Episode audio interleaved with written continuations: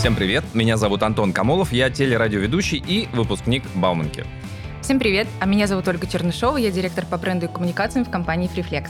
Вместе с FreeFlex из студии подкастов «Штор» мы запустили подкаст «Гости из IT». В нем мы говорим о важных новостях и трендах в IT-сфере, которые меняют нашу работу и жизнь вокруг нас. А FreeFlex помогает развивать бизнес с помощью технологичных решений и разрабатывает мобильные приложения и сайты, которыми пользуются миллионы. Подробнее о компании по ссылке в описании. А говорить мы сегодня будем о дейтинг-приложениях. Разберемся, как технологии влияют на нашу личную жизнь, меняют культуру свиданий и восприятие любви. А главное, какую роль здесь играют IT-специалисты. Вообще IT-специалисты — это как раз вот когда говорят о восприятии любви, о сотрудниках любви, конечно же, в первую очередь приходят на ум айтишники. Наши сегодняшние гости, наши эксперты, Игорь Кузнецов, директор по продукту в сервисе ВК знакомства. Игорь, здрасте. Привет. И Ольга Лагунова, социолог, научный сотрудник Королевского колледжа Лондона, а также исследователь дейтинг-приложений и их влияние на современное общество. Ольга, здрасте. Добрый день. Мне кажется, что сегодняшний наш разговор тогда получится, мы сразу охватим и техническую сторону, что важно, алгоритмическую, и социальную, что безусловно, интересно.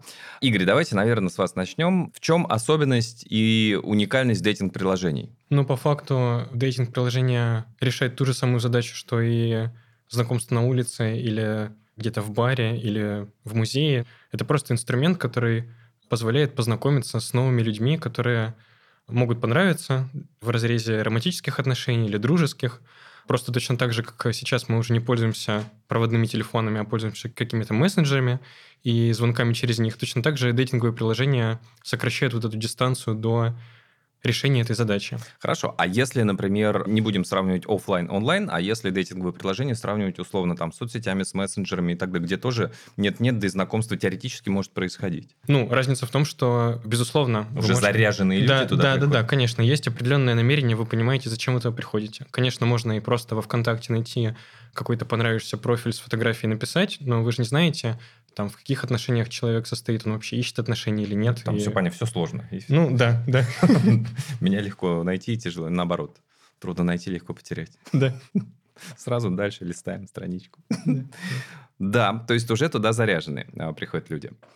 А мне вот кажется, да, если говорить о... Антон, ты говорила об айтишниках и дейтинг-приложениях. а тут вот у меня сразу такая мысль о том, что вообще дейтинг — это как такой IT-подход, очень четкий. Ага. Вот есть задача, вот и есть э, определенный инструмент для ее решения. Можно даже по скраму проводить сам с собой планерки. Сколько провел свиданий, сколько там кому написал, аналитику какую-то, благо сервисы это предоставляют. Ну, в общем-то, KPI здесь... надо себе выставлять. Вот, может и KPI, но на самом деле все зависит от целей. Ну, просто инструмент действительно позволяет, может быть, э, даже более эффективно решать задачи. Ольга, а вот э, вы в 2017 году делали доклад, в котором говорили о том, что приложение для знакомств люди воспринимают негативно.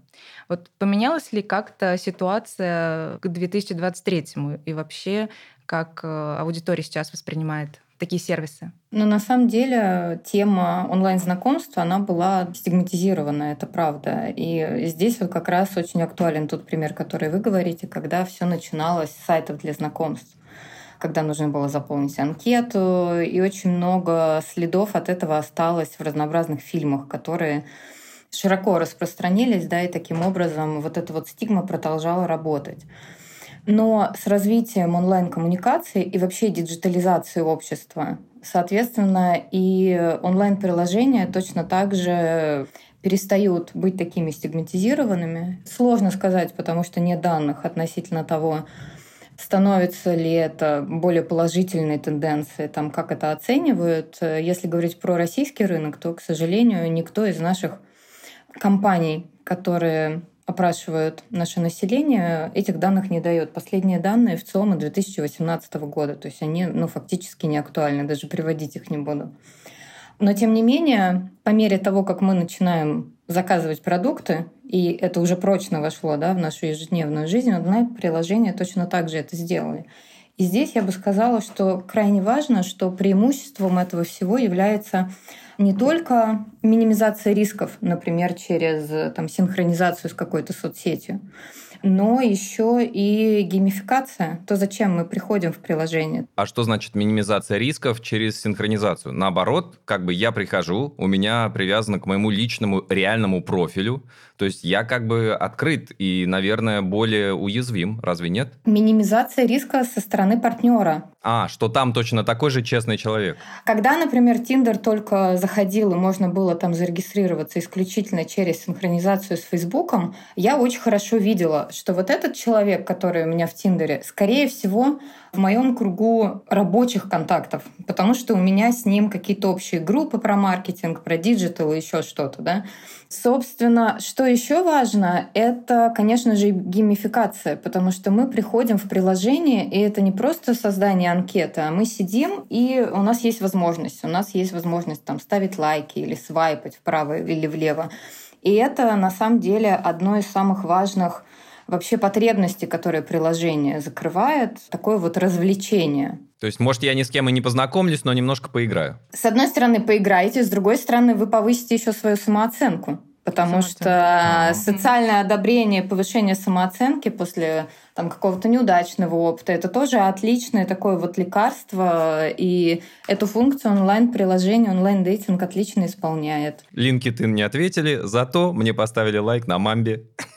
Да, ну, именно. Как вариант, да. Игорь, а скажите, вот так, с точки зрения геймификации, я про это никогда не задумывался в контексте именно дейтинговых приложений, что там тоже должна быть геймификация. У вас наверняка она тоже есть, да? Ну, она там не должна быть. Это просто вопрос того, что интерфейс эволюционно стал таким, что тебе удобно просматривать эти профили uh-huh. достаточно быстро, принимать решения. И удобно. тоже свайпать, ну, да, что, чтобы да. То есть это про, про удобство, да, это про удобство интерфейса. То есть uh-huh. намеренно туда прикручивать геймификацию, за уши ее притягивать как бы нету смысла. Uh-huh. Просто такой интерфейс за там, последние, не знаю, 10 лет на мобильных устройствах угу. показал себя наиболее эффективным и удобным. А количественно сегодняшнюю аудиторию можно оценить? Ну, во-первых, вашего сервиса и вообще, в принципе, всех сервисов, если есть такая статистика по России, сколько, условно говоря, процент пользователей интернета, какой процент из них является э, пользователями дейтинговых всяких приложений, сервисов и так далее?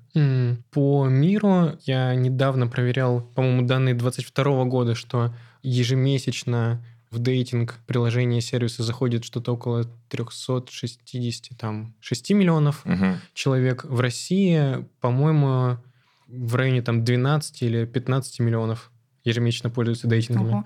А вот для не чего... Добираем, не добираем что-то.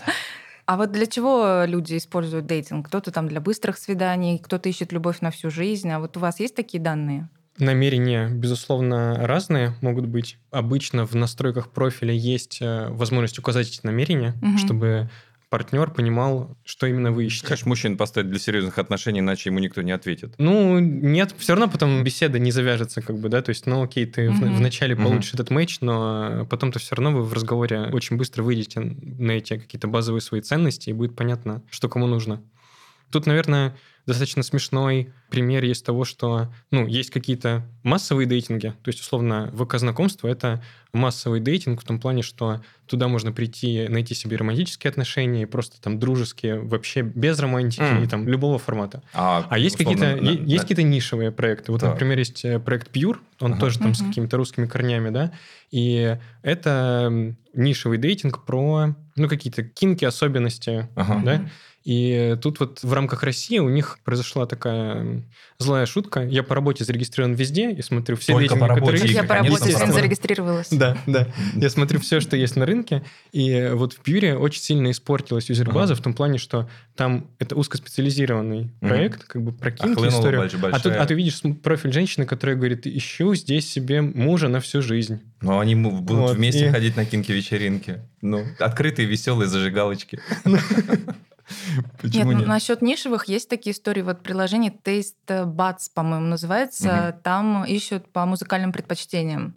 И я читала там на каком-то форуме отзывы, что вот э, мне не с кем было пойти на концерт, я приехала в Лондон, я искала себе попутчика, ага. а в итоге поженились. Вот такая О, вот история. Круто. То есть там романтика плюс музыка. Ну вот как раз из вопроса каких-то плюсов вот этих экосистемных проектов, где условно ВКонтакте и ВК знакомства, uh-huh. то что там же в экосистеме есть э, много разных продуктов, там и музыка, uh-huh. и там клипы, и видео, и знакомство в том числе. И у нас как раз есть возможность находить тебе пару с интересами в разрезе музыки, в том числе какую-то слушаешь. То есть у тебя более полный профиль по, Да, по твоим да, юзерам, да, да, есть? да. у- Да, Ольга, а скажите, вот по вашим наблюдениям, есть ли подобная эволюция? То есть как за последние годы вообще, в принципе, меняются цели у людей, которые приходят во всякие дейтинг-приложения, на сайты знакомств и так далее? Условно говоря, раньше они хотели такой one-night stand, что-нибудь веселое, зажигательное, и все. А сейчас... Ну, может, это те же люди, которые постарели, повзрослели, о семье задумались. Может быть, в принципе, а, времена изменились. Есть изменения? На самом деле здесь можно разные типологии потребностей использовать да, для того, чтобы разделить, там, начиная от известной всем пирамиды Маслова, которая очень хорошо адаптируется, кстати, к онлайн-дейтингу, да, начиная там, с базовых потребностей, сексуальное знакомство, заканчивая Мгм. таким вот самоуважением, любовью. То есть отлично вообще ложится, кто бы мог подумать. Но вот по данным именно исследователей в тройку входят первое — это социальное одобрение, повышение самооценки. Как раз это самая распространенная цель прихода в онлайн-дейтинг. На втором месте... А как это, собственно, простите, Ольга, я сразу задам дополнительный вопрос. Как это выглядит? То есть, грубо говоря, я выложил свою фотографию в приложении, и все такие, вау, поставили там классные оценки, лайкнули, и мне этого достаточно? Или Ну, что? такой вот терапевтический эффект, да, что э, там я пользуюсь успехом или там А если вообще никто не отреагировал, это же вообще, это уничтожит самооценку. Когда депрессия. Да, до отрицательных величин, разве нет? Ну, тем не Ну, как менее, раз такого идут в за этим. приложении вероятность очень мала, потому что когда ты придешь условно там в ночной клуб Ага. и на вот этой небольшой выборке людей, может быть, найдется э, А. пара, а в дейтинг-приложении, потому что это... ну, На любой товар ты- найдется ты, свой купец. Ты, ты смотришь условно по радиусу в городе, как Ага. бы и тебе найдут пару, которая тебя лайкнет. Я просто, судя по всему, я самый неопытный в этом отношении. в отношении. Так, хорошо, с первым понятно, да. А я вот можно еще Ага. уточню, Ольга, а вот на основе каких данных такой вывод сделан, что это социальное одобрение основная цель? То есть это какие-то опросы? Да, это были данные Мгм. опросы американского рынка. К сожалению, в России, опять же, таких данных нет, может быть, у Игоря есть. На втором месте это романтические сексуальные отношения, и на третьем месте это развлечения. Да? То есть это вот можно в танки поиграть, а можно в онлайн-приложении сходить. И на самом деле это правда работает. То есть это История про то, что собрались две подруги вечером, открыли два приложения рядом и как бы вот смотрят, обсуждают, и это такой отличный как бы тоже вариант проведения досуга. Хм. А романтические и сексуальные отношения, то есть это как бы в одно объединили, да, несмотря на то, что ломаются копья, что девушки видят в этом какие-то романтические отношения, а мужчины сугубо утилитарно подходят. Здесь на Или самом такого деле разделения нет? такого разделения нет. Это, как правильно заметил Игорь, это на самом деле зависит от того, куда ты идешь, потому что Ага. рынок все-таки работает таким образом, что все больше нишевых историй открывается. И если у тебя есть какой-то конкретный запрос, то ты, собственно, идешь за этим запросом. Мой любимчик — это приложение для хозяев собак. Мне кажется, это очень как-то так вот уютно, по-домашнему. И как бы вот если нужно познакомить хозяев лабрадоров, то нам туда. То есть там свайпают даже не фотографии хозяев, а фотографии собак. Но смотрит хозяева. Видимо, это имеет первостепенное значение, да, то есть вот такое тоже есть.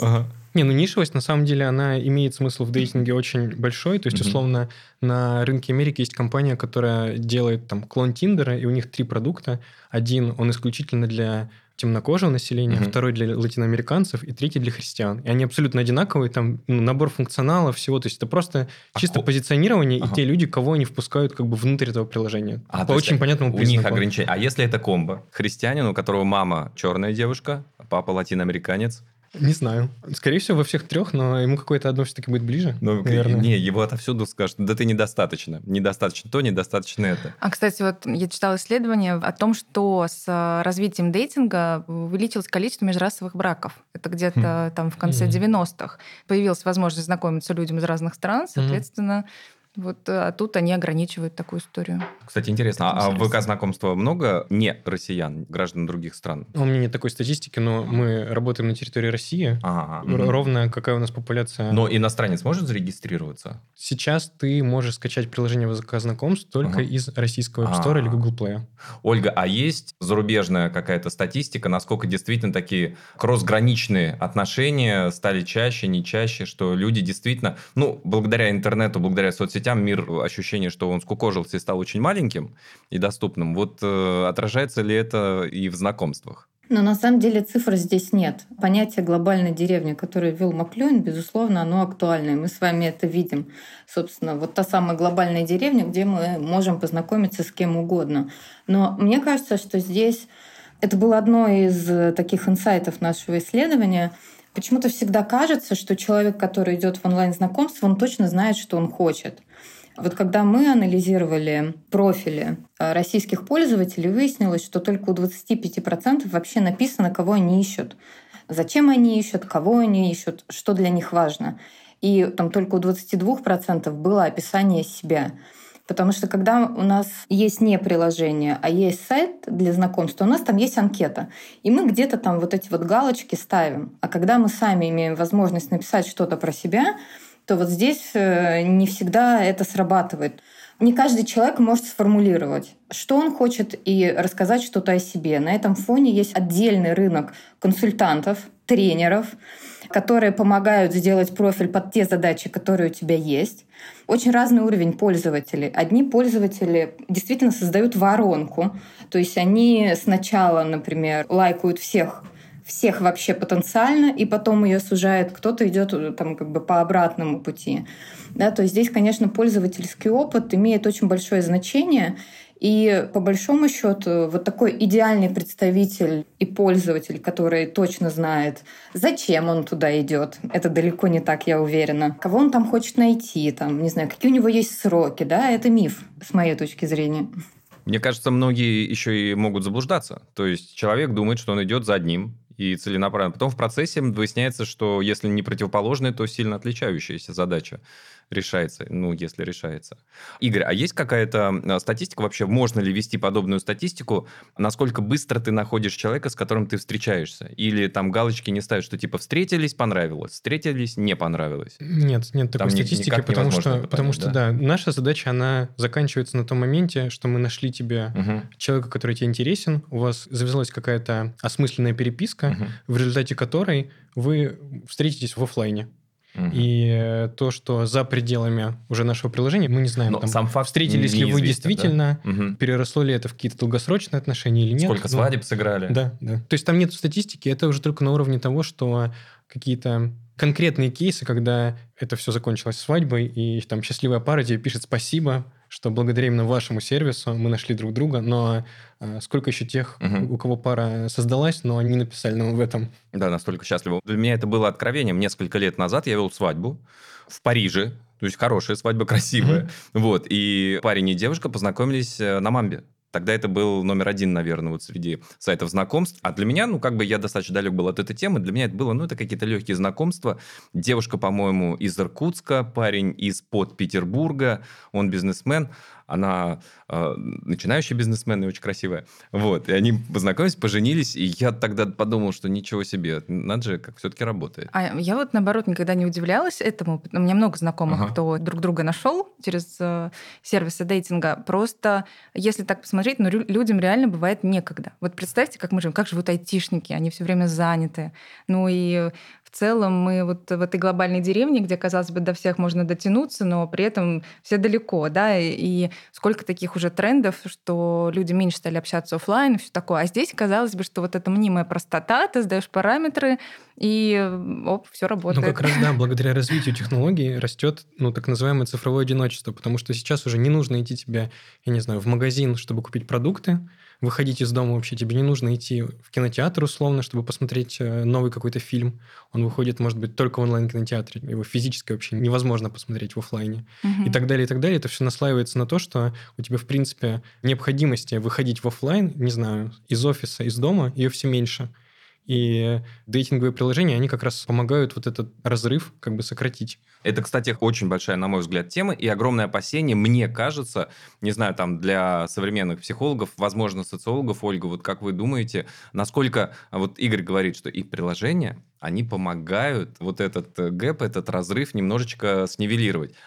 А не получается ли наоборот, что настолько выстроена инфраструктура, что человеку ничего не нужно делать в плане там доставки и так далее, что даже знакомства такие, и люди вообще не приспособлены к знакомствам и к общению, к социализации вот в обычной жизни. Ольга, есть у вас какие-то наблюдения или исследования? Ну, мне кажется, что здесь винить в этом э, именно онлайн-дейтинг совершенно бессмысленно. У нас два варианта, Ольга. Обвинить либо Counter-Strike, либо слово пацана сериал. Да, последнее становится все более актуальным, но в данном случае на самом деле мы говорим просто про общую диджитализацию. Потому что, с одной стороны, да, безусловно, онлайн-дейтинг — это история, когда это вроде как удобно, это быстро, но те, кому сложно взаимодействовать там вживую, не намного проще им взаимодействовать и в онлайн-дейтинге. То есть на самом деле навыки, которые мы применяем в приложении или в баре, они по большому счету похожи. Это может быть каким-то упрощением на первом этапе, а, да, когда сложно, может быть, э, завязать разговор. Но по большому счету, мне кажется, что в данном случае мы скорее ищем а, особенности самого человека, да, и обращаем внимание на те особенности человека, которые важны которые важны там, нам в партнере, которые важны для того, чтобы вообще это взаимодействие состоялось. То есть, на мой взгляд, все-таки общая диджитализация, она, безусловно, накладывает свой отпечаток, и довольно часто мы слышим про рынок романтических отношений, да, то есть уже в таких э, маркетинговых терминах мы там строим воронки по поиску партнера, это все тоже может быть. Но консультируемся по заполнению профиля. Вот это мне понравилось. Это круто, это, да. Что... Ну, Раньше карьерные консультанты, да, резюме, резюме помогали помогали. составить. Ага. Да. Это как раз на самом деле могут понадобиться консультанты в офлайне тем людям, которым тяжело себя презентовать. Вот ты приходишь на свидание и не знаешь там, что сказать, что спросить, что о себе стоит рассказать. Мне кажется, как раз в этом разрезе дейтинговые приложения, они наоборот как будто бы простраивают этот мостик, и процессе использования понятно, что это все первое знакомство до какой-то первой встречи, потому что, скорее всего, после первой встречи вы перейдете в какой-нибудь мессенджер, где вам уже привычнее будет общаться, да, вы уйдете из дейтингового приложения для общения с этим контактом, Мгм. как минимум, да.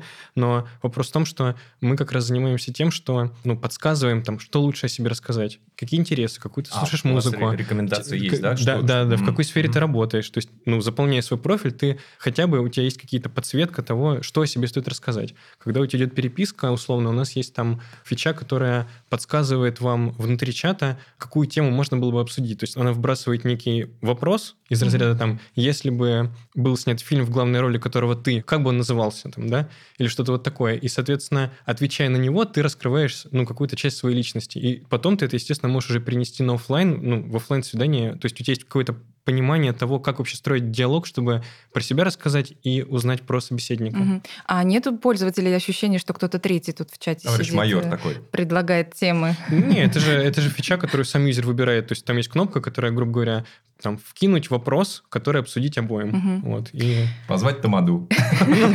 условно. Игорь, а вот скажите честно, вот какая цель у э, ВК знакомства, вообще у дейтинг-сервиса? Вот как любой IT-продукт, он должен ну, зарабатывать, да?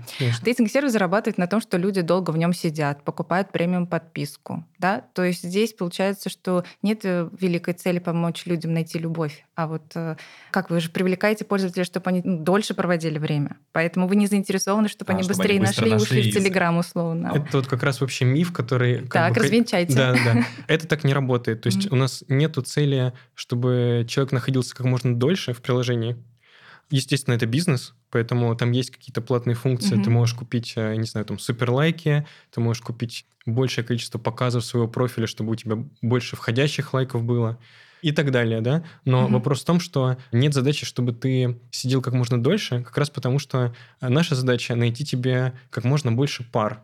И с Мгм. этими парами, поскольку мы, как бизнес, как продукт, не отвечаем уже за то, что произойдет дальше, Мгм. это произойдет ли свидание в оффлайне, сложится оно или не сложится. Это зависит уже от ну, какой-то химии внутренней. Можно Поэтому- сравнить с ЦАНом, что у ЦАНа нет задачи, чтобы квартира висела как можно дольше. С ценом нет, но я скажу так, что ну, это такой очень потребительский подход. Ага. Я бы не сравнивал, потому что я верю в то, что дейтинговые приложения созданы для того, чтобы про чувства. вот это про чувство, про магию, про химию, про вот это все. То есть и наоборот хочется как раз развивать продукт так, чтобы не было потребительского отношения к- мгм. к, Мгм. к свиданиям. Ольга, а скажите, пожалуйста, на ваш взгляд, кто чаще, ну, мне кажется, что все равно, как бы не подсказывали дейтинговые агентства, то, что Игорь рассказывал, все равно человек себя приукрашивает. Многие, по слухам, ставят чужие фотографии на свои аватарки. А некоторые, опять же, по слухам, взрослые мальчишки рассказали, рассказывают о себе такие небылицы, которые делают их более привлекательными. Многие ли врут, и это больше свойственно девушкам или молодым людям? Я думаю, что свойство приукрашивать, оно как в онлайн-дейтинге, так и при личных свиданиях работает. Конечно. Сложно сказать, да, нет таких данных относительно того, там, какой процент был увлечен во лжи. Но вот что интересного мы заметили, когда проводили свое исследование, что девушки, для нас было удивительно, девушки выставляют меньше своих фотографий, одну или две в среднем, а мужчины значительно больше. Потом в интервью мы их спрашивали, коррелирует ли это с тем, что там в женщине должна быть загадка, или это как раз история про минимизацию рисков, чтобы там не узнали, кто это конкретно.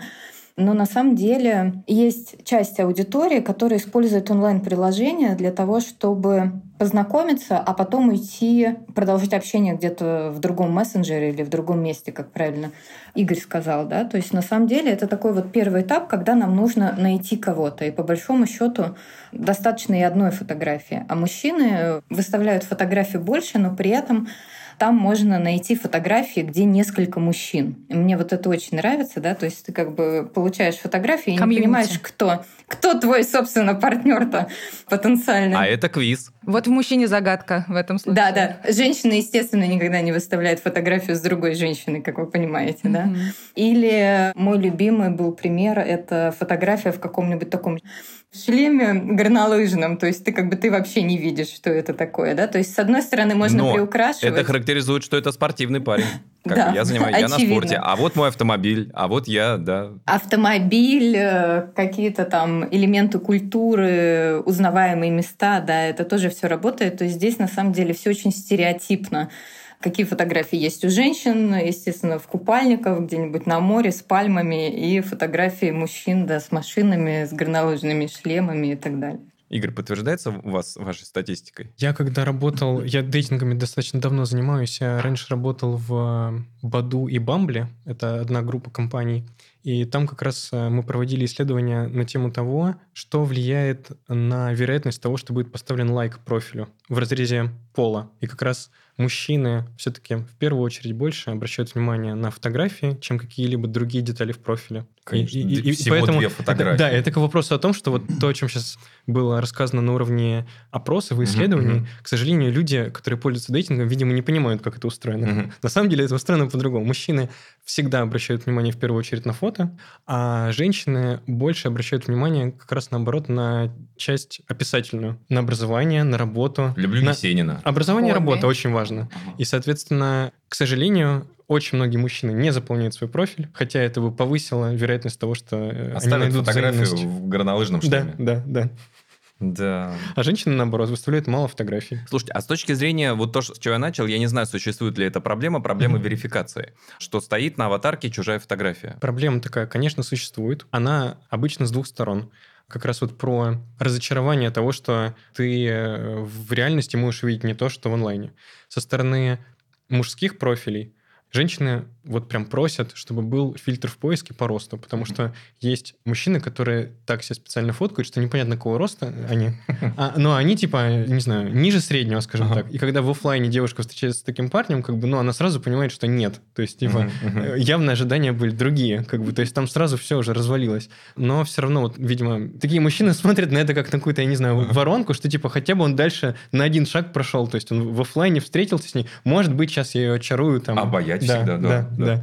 А с точки зрения женщин, там другая есть проблема, что поскольку, как правильно говорили о том, что это, ну, дейтинги, они закрывают прям несколько уровней по пирамиде Маслоу, там, ну, как бы люди очень замотивированы на общение, как бы, да, и туда приходят с камеры, которые условно создают какой-нибудь фейковый женский профиль, не знаю, берут э, фотки откуда-нибудь там, нашли их в поиске какой-то Мгм. красивой девушки, пытаются увести в другой мессенджер, и там уже, ну, просто какой-то скам происходит. Из разряда там давай купишь билеты в театр. Но это и уже там чисто мошеннически. Это чисто мошенническое, да, да. Это как и- опознать, что да, это мошенничество. Да, и, и Ага. от этого как раз нужно защищаться. То есть вот концентрация Мгм. таких мошенников, они Мгм. когда слетаются. Нет, нет, Да? я даже имел в виду не мошенники в смысле с камеры, то есть когда про деньги, да, а просто, ну, девушка либо стесняется, либо не знаю, по какой причине выкладывает не свою фотографию. Хотя, вот знаете, у нас э, в эфире на Европе Плюс, Мгм. да, была какая-то, я уже не помню тему, нам звонил парень а, по поводу повышения собственной самооценки. Мгм. Его фотографию использовали на аватарке какие-то люди на дейтинговом агентстве, и девушка, которой перестал отвечать парень, использовавший вот эту чужую фотографию, она нашла поиск по фото этого Мгм. реального обладателя фотографии, она начала его бомбить всякими сообщениями, она позвонила его жене, а он женат, и Боже. он, да-да-да, и он говорит, ну, во-первых, это мне повысило самооценку. Вынесем конфликт с женой, который долго пришлось объяснять, что это не я, ничего вообще твоими... Вот, ну, это было приятно, сказал бы. Ну вот казалось бы, да, что с таким функционалом сервисы дейтинговые должны, ну, социальная ответственность их как-то повышается, да, они Конечно, должны конечно, конечно. инструктировать э, Конечно, по- по- пользователей. поэтому есть и фотоверификация, когда Мгм. мы просим прислать человека селфи с э, каким-то жестом, Мгм. и потом сравниваем вот это фото, оно, оно никуда не идет, оно только там для алгоритмов, которые сравнивают вот эту фотографию с жестом, то есть мы знаем, что она точно была сделана с селфи-камеры, да, с телефона, с остальными фотками в профиле. Мгм. И через это мы выдаем галку о том, что вот этот профиль, за ним стоит точно вот этот человек, точно вот эта личность, она там не украдена. Подтверждаю, я сегодня прошла верификацию для чистоты эксперимента, А какой жест нужно, зарегистрировалась. мне интересно. А я, если честно, даже не поняла, потому что я как-то включила камеру, мне очень хотелось быстрее Ага. зарегистрироваться, чтобы все узнать, и ну просто я, видимо, как-то вот, может быть, головой как-то повернула. Ага, они сказали, ладно, ладно, это вы. Да, хоп, и все, у меня галочка появилась. Да, с другой стороны, это вопрос именно образования людей, которые пользуются дейтингом. Мы внутри рассказываем о том, что у нас есть там центр безопасности в приложении, где мы рассказываем о том, какие могут быть виды мошенничества, какое поведение является там токсичным, какое нормальным. То есть все-таки при общении в онлайне некоторые люди могут позволить вести себя не так, как при личной встрече. Не знаю, более напористо, не Мгм. знаю, по-хамски, вот, зависит. Мгм. И, соответственно, мы... У нас как раз был совместный проект с эм, YouTalk ом. Это онлайн-сервис психологической помощи. И вот мы делали набор статей про то, какие вообще красные флаги Мгм. того, что на другой стороне какой-то токсик, да, Мгм. вот, что... Как распознать его. Да, Мгм. да, да, да. Вот. И это, с одной стороны, про экологичность общения, а с другой стороны, это про историю с мошенничеством, про то, что, условно, если тебе присылают какой-то номер телефона в первом сообщении, да, и предлагают перейти в какой-то другой мессенджер, мы предупреждаем о том, что есть вероятность, что, возможно, это какой-то нездоровый паттерн поведения. Мгм. А вы даже внутри приложения идет какая-то, да? Как условно на Авито. Если вы, Мгм. попыта- Да, да, если вы есть попытаетесь такое. обменяться контактами, они Мгм. предупреждают о том, что а, Мгм. общаясь здесь, внутри мессенджера, мы гарантируем вашу безопасность. экосистемы Да, вы в безопасности. Да, да, да. Да. Ольга, а скажите, ну, такой у меня вопрос. Не знаю, насколько корректно, конечно, проводить аналогии, но когда широко распространилась индустрия взрослого кино, и тем более, когда все это перетекло в интернет в огромных количествах, да, и стали говорить о том, что ну, сексуальные отношения, от того, как это вершина отношений между мужчиной и женщиной и все такое прочее, стало слишком много объективации. Объективации тела, объективации отношений как таковых. Вот с точки зрения дейтинговых приложений, сайтов знакомств, нет ли подобного же ощущения, подобного же отношения к знакомствам и к отношениям? Хороший вопрос. Хотите, немножко поясню? Ну, то есть получается, что ты очень мало инвестируешь в эти отношения, мало инвестируешь в знакомство, оно у тебя на расстоянии одного клика, одного свайпа, ты можешь как начать, так же закончить, тебе не нужно тратить усилия ни интеллектуальные, ни моральные, никакие. На самом деле, я бы не согласилась. Я бы в данном случае не сказала, что онлайн-дейтинг каким-то образом усиливает да, объективацию. Чаще всего в академических кругах мы слышим об объективации женского тела почему-то с точки зрения рынка рекламы, да, потому что для того, чтобы стать привлекательным товаром, многие бренды используют женское тело. Мне кажется, что в данном случае я бы не упрощала. То есть, на мой взгляд, несмотря на кажущуюся простоту, онлайн-дейтинг все равно требует от тебя, если ты пришел неважно по какой причине, неважно, что ты ищешь, если ты сюда пришел, то ты все равно вкладываешь усилия для того, чтобы это знакомство произвести. И мне кажется, что вот эта вот отложенная коммуникация, которая многим, наверное, удобна, да, когда ты можешь там переписать, подумать, что сказать. Если тебе искусственный интеллект еще предлагает тему, которая соответствует твоим интересам и интересам твоего партнера, еще лучше, да, это все равно усилие со стороны любого человека. И это твой выбор, какого рода фотографию разместить. То есть мне кажется, что здесь совершенно нет заслуги онлайн-дейтинга. Это скорее трансформация и развитие отношений в принципе. Но я бы еще добавил, что все-таки это именно знакомство, это самый первый Да. шаг. Отношения никак не изменятся. Мгм. Вы познакомились с этим человеком, мы, дейтинговые сервисы помогают познакомить вас, свести. Все, что будет Еще- дальше... Лишь еще один инструмент, как Да, э, да. найти другого человека. Да, да, все, что будет дальше, никак от этого не меняется Мгм. в плане того, ну, что вам нужно будет в отношения инвестировать как бы время, усилия и душу в это вкладывать и сердце. А по поводу нишевизации хотел поговорить, Игорь. Вы тоже рассказывали, что сейчас очень много нишевых. За этим будущее. В принципе, очень много а, говорили. И сейчас, мне кажется, в общем-то, к этому идет. Про телевидение, про радиовещание, про музыкальное, что будут уходить от больших каналов, где показывают все подряд, или музыка вообще всех стилей, направлений, к более нишевой. Да? Здесь только джаз. А здесь только программы о животных, только программы о собаках, только программы о корге. Мгм. Вот э, то же самое про знакомство, можно сказать? Тут тонкая грань, потому что одно дело контент какой-то нишевый, а другое дело дейтинговый сервис, где тебе ну, важна плотность людей. Мгм. Да, то есть, если у тебя будет недостаточно людей там, тебе не с кем будет знакомиться. Здесь я имею в виду не какие люди, а, скажем так, интересы, да? То есть... Да, да, да, безусловно. Мгм. Я, я про это же говорю, что условно, ну, в идеале хотелось бы иметь какое-то одно приложение, которое тебе позволяет найти пару, и, ну, неважно, какого ты там возраста, круга интересов и так далее. Но в реальности так не работает. Условно, там, ВК-знакомство – это история, она массовая, там нет какой-то жесткой ниши, как в Пьюре.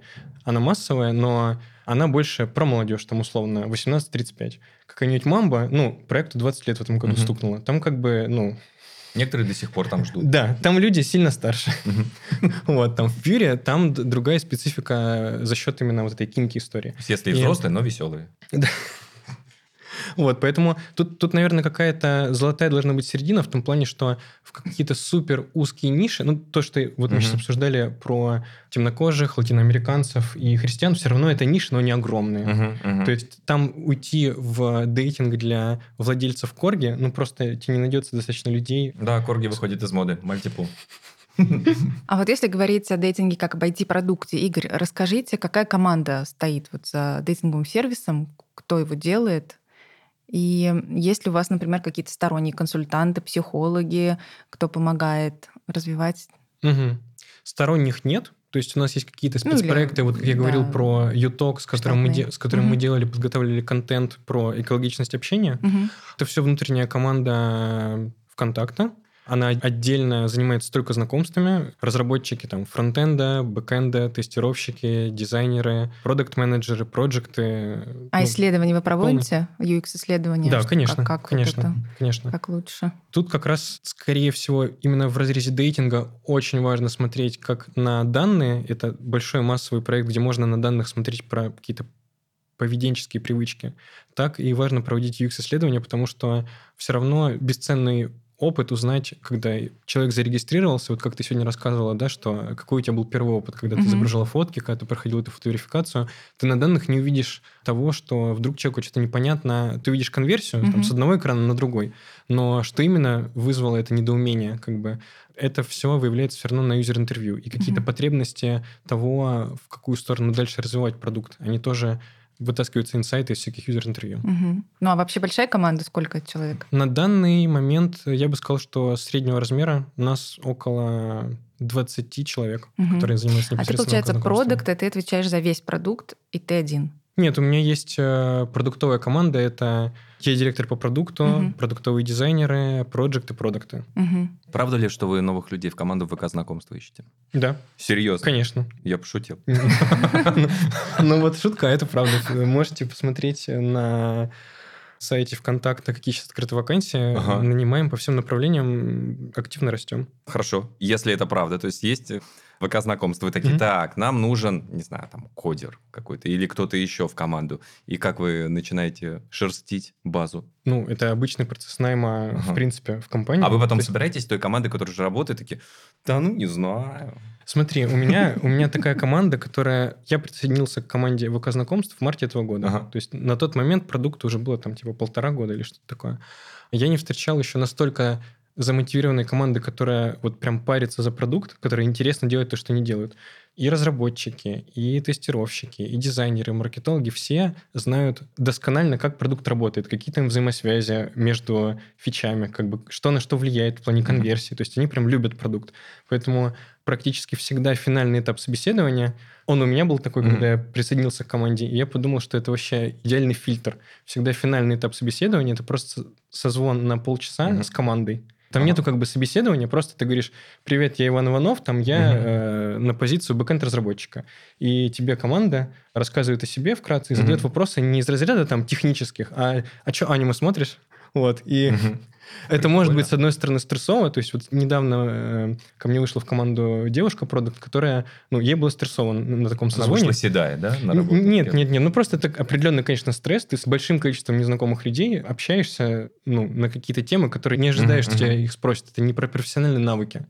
Но это зато идеальный фильтр на то, на одной вы волне или нет. Ну Сходитесь да, ли вы по вайбу. адекватность, Да, да. Да, да. Круто. А вот специалисты по искусственному интеллекту есть у вас? Наверняка вот рекомендательные системы. Как-то же вы используете в целом искусственный интеллект? Искусственный интеллект в понятии того, что является искусственным интеллектом, нет. У нас используются ML-алгоритмы, которые как раз позволяют находить без вторжения в приватную информацию, находить вот этих вот ботов с камеров на основании каких-то паттерновых поведения, Мгм. которые позволяют автоматизировать работу того, что вот ты отправила фотку на верификацию, да, что мы проверили, что там правильный жест, что там действительно не прифотошопленное лицо, и что лицо на вот этой фотке с жестом совпадает с другими фотками в профиле. Вот такого рода задачи, они делаются ML-алгоритмами. Мгм. Ольга, а скажите, а есть ли исследования, которые говорят э, или показывают, кто больше удовлетворен работой с этого знакомств, дейтинг, э, предложений и тому подобного, мужчина или женщина? Традиционно, если мы говорим про такой масс-маркет, мужчин э, в онлайн-дейтинге сильно больше. Тут, конечно, есть более точные данные, но там в два, в Мгм. три, в четыре раза по-разному, да, поэтому Ничего себе. рынок неравномерен. рынок партнеров Мгм. неравномерен.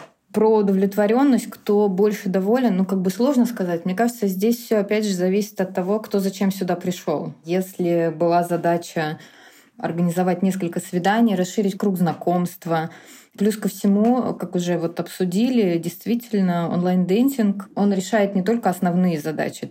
Ну, то есть э, это абсолютно... мо- Можно искать квартиру в Берлине, да, можно э, хантить кого-нибудь, э, и такие Мгм. случаи есть. То есть что является показателем успеха? Да? Мне кажется, что довольно сложно это пользователям, в том числе для себя оценить. Опять же, мы Мгм. не знаем, что было после, как, как собственно, мы уже обсудили. Да, у многих, кстати, я тоже сейчас подумал, что, наверное, условно неудачный опыт после может спроецироваться на платформу, где, собственно, произошло изначально знакомство, хотя платформа тут вообще... Не- как раз нет. Это вот про то, что мы немножко там в сторону ушли, про миф, про то, что дейтинговым сервисам важно, чтобы ты как можно дольше времени проводил. Мгм. Как раз нет, потому что мы не отвечаем за то, что происходит потом в оффлайне. Может Мгм. быть, там, ну, вы в процессе общения поняли, что вы друг другу не подходите. Нам как раз важно как можно больше найти тебе и качественнее пару. Мгм. И если что-то там дальше не сложилось, ты к нам вернешься, а не к конкуренту Мгм. условно. А как работают алгоритмы? Вот в частности, есть же наверняка там платные опции, которые продвигают твою анкету. То есть я могу быть, условно говоря, чуть менее интересен по своей анкете и, может быть, не так мэчиться, не так совпадать с интересами девушки, которая там поставила какие-то критерии. Мгм. Но я заплатил, купил немножечко продвижения, и моя анкета будет чаще появляться. Ну, у тебя чем больше юзербазы, тем меньше, как сказать, негативный эффект от того, Мгм. что человек, который купил какое-то платное продвижение, условно, ты чужое не- внимание не своруешь, Мгм. скажем так. Мгм. Поскольку все равно у нас очень высокая плотность юзеров в городах за счет большой юзербазы. Ну, такой проблемы нету. А алгоритм, он берет информацию из профиля ВКшного глобально? Нет, ты на этапе регистрации можешь по своему собственному желанию переиспользовать фотографии из Мгм. профиля ВКонтакте или загрузить свои. можешь выгрузить свои вот эти музыкальные интересы М. из музыки, но опять-таки по своему только желанию. Можешь ничего, можешь полностью все руками заполнить По новой. по новой, да. Может быть, фотки в основном профиле ВКонтакте у тебя там более официальные, ты хочешь здесь какие-то более лайфстайл сделать, условно. И в плане алгоритма это как раз пересечение, ну, у тебя есть какие-то преференции по возрасту и радиусу, в котором ты ищешь людей, да, и есть заполненность твоего профиля, интересы, музыкальные преференции, там, кино, чем ты занимаешься и так далее. И на пересечении вот этих вот всех параметров алгоритм тебе, с учетом твоих преференций, кого ты ищешь там по э, возрасту, полу и так далее, он тебе показывает людей, которые наиболее близки для тебя по вот этим вот критериям. Да, тут важно, чтобы было как можно больше э, пользователей. Ну, и поэтому важно как раз заполнение профиля. И моя работа как раз в том, чтобы... А чтобы и тебя максимально точно предлагали... Да, да, да, Да. Поэтому как раз моя работа заключается в том, чтобы объяснить э, юзеру, который зарегался, у него только одна фотка, он ничего не хочет из себя писать, он ждет, сейчас произойдет, сейчас найдется Если фотка та, красивая. та самая, как бы, или тот самый. Как бы нужно объяснить ему, донести, Ага. ну, в чем ценность вообще, зачем это делать. Да, лыжи красивые, шлем хороший, но нужно еще чего-нибудь. Да. А я, знаете, что еще тоже сейчас подумал? Мы достаточно часто в нашем подкасте а, говорим про искусственный интеллект. Ну, естественно, особенно последние месяцы. Вот искусственный интеллект в плане знакомств. Вот человек очень, ну, я так фантазирую, человек очень застенчивый. И он просит искусственный интеллект помочь ему в переписке, в общении и так далее. Не получится, что если довести вот до абсолюта эту ситуацию, что Мгм. будут между собой общаться два искусственных интеллекта с разных компьютеров. Вот, и только фотографии будут реальными. А потом они встретятся в шоколаднице и не смогут поговорить. Ну да, Да. в черном зеркале это по-любому возможно. Вот Как бы там по-любому типа. уже есть такая серия. Ага. Вот, но в реальной этой жизни что тебе это даст? Ну, ты, окей, ты пообщаешься в мессенджере с помощью искусственного интеллекта и придешь на свидание и не сможешь не сказать ни А, ни Б. Ну, тоже верно. Ольга, а вы как думаете? Мне кажется, что любой инструмент, если ты умеешь им пользоваться и понимаешь, зачем он тебе именно, вполне может сработать. Почему нет? То есть, если это не использование чата GPT для того, чтобы написать сообщение, а может быть, какую-то подсказку использовать Мгм. и так далее. Почему нет? Плюс ко всему, мне кажется, что Возможно, мы увидим не только переписку, но каких-нибудь аватаров, которые будут друг с другом общаться в онлайн-дейтинге. Или какие-то такие вот уже вещи. Не, давайте все-таки остановимся на уровне подсказок, когда сидишь в кафе, да, и тебе искусственный интеллект, и ты ему запрос. Стихи Маяковского про тирамису. Про чизкейк. А вот со всеми вот этими технологичными штуками, Ольга, вот как вы думаете, меняется ли у людей вообще восприятие, понимание отношений, понимание близости? Или мы уже все таки думаем, что, ну, вполне возможно, что кто-то там с помощью чата GPT пишет мне ответ. Ну, то есть это становится нормой. Или все-таки мы ищем что-то более консервативное, стандартное? Или уже к технологиям больше? Мне кажется, здесь все зависит от того, кто, собственно, ищет нового партнера, потому что если это продвинутый продукт лид какой-то крупной технологической компании, возможно, он допускает такую возможность и отвечает с учетом этого, да, то есть снижая риски. Но если это не знаю, житель Саратова, который, в принципе, не очень понимает, как это работает, мне кажется, он использует те инструменты, которые у него есть. То есть здесь, на самом деле, Действительно очень важно предложить тот набор партнеров, который ближе там, по интересам, и здесь все довольно скажем так, когда у нас есть набор интересов, нам довольно просто предложить то, что нужно. Если у нас есть информация, и очень здорово, что сервис помогает, подсказывает и убеждает, что нужно все-таки о себе что-то рассказать, потому что это к сожалению, не очевидно всем пользователям. Если все-таки ты информацию эту предоставляешь, то тебя обязательно найдут по крайней мере, на вот этом вот первом этапе, когда произойдет знакомство. А потом уже придется использовать то, что есть у тебя. Слушайте, ну а тогда не получается ли, что идеальный инструмент, идеальный алгоритм для поиска партнера, второй половинки, даже друга, там, не знаю, для игры в футбол, да, по средам вечером. Есть сервис, недавно появился, везде сейчас в рекламе, забыл, как он называется, где ищут именно по психологическим. Вот они снимают психологические портреты, и тот, кто вам подходит Мгм. по психологии, вот они вам подбирают. Тогда получается вот это идеальная сваха, приложение Твимби. Ну, мне кажется, что, опять же, каждый приходит за чем-то своим и выбирает то или иное приложение. на самом деле довольно много пересекающейся аудитории. Да? Есть и пользователи, которые зарегистрированы сразу в нескольких, и путем, собственно, тестирования своего пользовательского опыта они выбирают там то, которое кажется им успешным. Опять же, что такое успешный? Да? Это просто знакомство или это знакомство, которое там за, за которой следуют встречи, там, дружба, любовь, серьезные отношения, да, вот то, что часто пишут в анкетах то, что часто пишут, там, кто кого ищет. Здесь как бы сложно сказать, кто может стать вот этой самой идеальной свахой-то. Игорь, а на ваш взгляд? Ну, вы наверняка слышали про тоже вот этот сервис. Мне кажется, ну, как бы я вообще, в принципе, скептик. И мне кажется, что особенно сейчас, после нашего разговора, когда вы говорите, что люди ленятся заполнять анкеты, если это поиск именно по психологическому совпадению и так далее, то это должен быть такой профиль заполненный, такая анкета серьезная, чтобы, ну, действительно это было глубоко. Да, да. Ну, это вопрос маркетинга в том плане, uh-huh. что если взять вообще все дейтинги, положить их вот так вот рядышком друг uh-huh. с другом, они будут выглядеть примерно одинаково. У uh-huh. тебя будет какая-то колода карточек, которую ты свайпаешь влево или вправо. Uh-huh.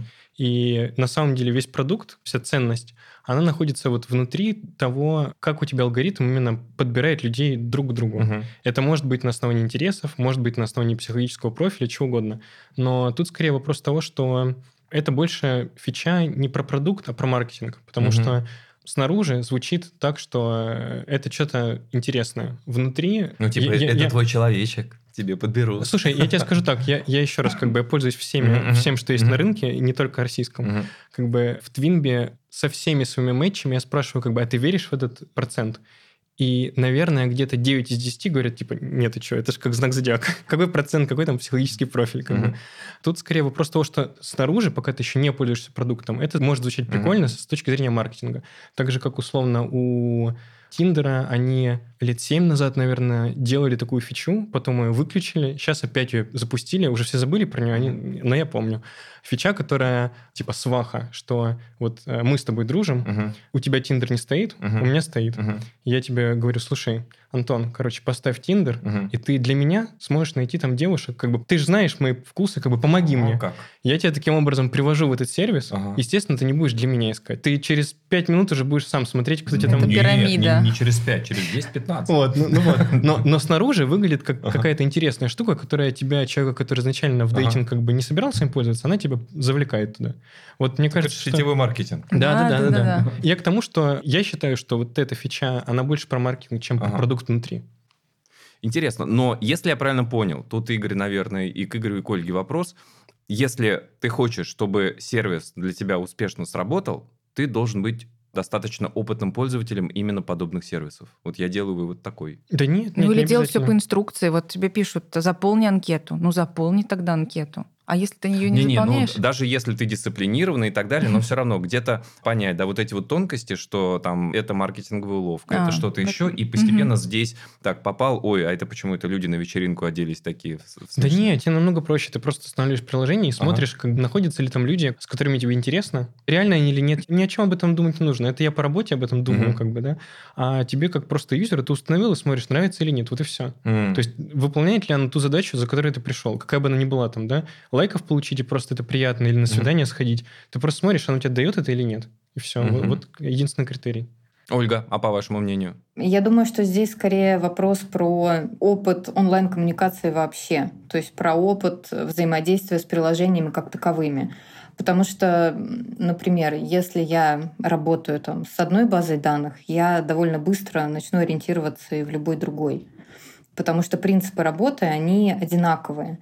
Сложно, конечно, сравнить онлайн-дейтинг с магазином, где вы заказываете продукты, да, но, тем не менее, вы всегда, когда вы не видите товар, в данном случае, там, не знаю, давайте возьмем кофе, например, да, вы пытаетесь по какому-то описанию определить, подойдет оно вам, подойдет вам этот кофе или не подойдет. И вот эти вот принципы анализа информации, критического осмысления того, что есть, да, они работают одинаково, они работают очень похоже. И в тот момент, когда вы заходите в онлайн-приложение для знакомства, если у вас был опыт, то вы, наверное, немножко быстрее начнете в нем ориентироваться. Но даже если его у вас не было, вы его приобретете просто и довольно быстро поймете, насколько вам тот или иной партнер интересен. Потому что вот по моему личному опыту, когда я изучала приложение, мне очень запомнился партнер, который мне писал, очевидно, прочитав полностью мой профиль. То есть это вот было стопроцентное попадание. Если бы у меня была задача найти партнера, я прям уверена, все бы у нас получилось, потому что он писал о том, что он работает в университете, что у нас будет конференция, может быть, что-то вот какой-то доклад сделать. То есть это было такое приглашение к знакомству, написанное четко под мой профиль. То есть вот подготовился, очень, да, да, да. То есть он просто дочитал до конца на самом деле, да, просто прочитал до конца и вот, видимо, совместил, потому что чаще всего, когда пользователь оказывается в онлайн-приложении, он получает очень типичные сообщения как при знакомстве там на улице, неважно где, да, но сообщения типичные. И как только вы получаете нетипичные сообщения, скорее всего, вы активно реагируете на это потому что это то, что вот э, смогло вас зацепить. Значит, совет можно сделать такой.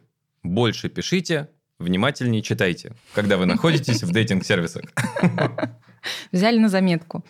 А я вот еще хотела спросить, появилось такое понятие в связи с развитием дейтинг-сервисов – дейтинг-выгорание.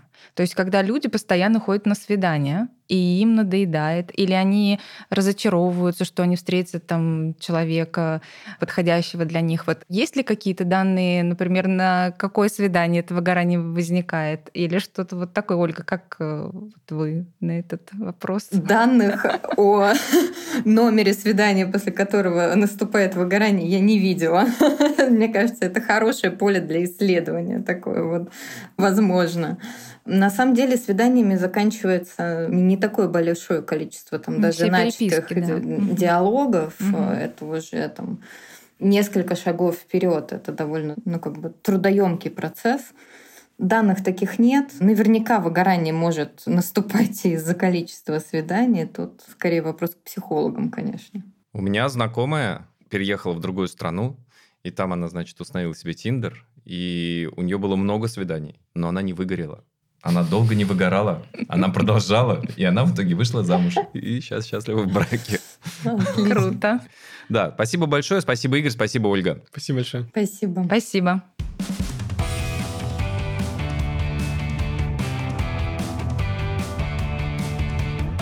Ну что ж, друзья, вы слушали подкаст «Гости из IT», проект FreeFlex и студии «Шторм». Сегодня с нами были директор по продукту в сервисе ВК знакомства Игорь Кузнецов и социолог Ольга Лагунова ними мы записали, кстати говоря, последний эпизод в первом сезоне нашего подкаста. Ставьте нам оценки в Apple подкастах, ставьте лайки в Яндекс Музыке, а еще обязательно пишите комментарии. Ну, во-первых, нам интересно. Во-вторых, это полезно для продвижения подкаста. Делитесь своими впечатлениями о подкасте, рассказывайте, что вы хотели бы услышать во втором сезоне. Мы обязательно все внимательно прочитаем и примем к сведению. До новых встреч. Пока.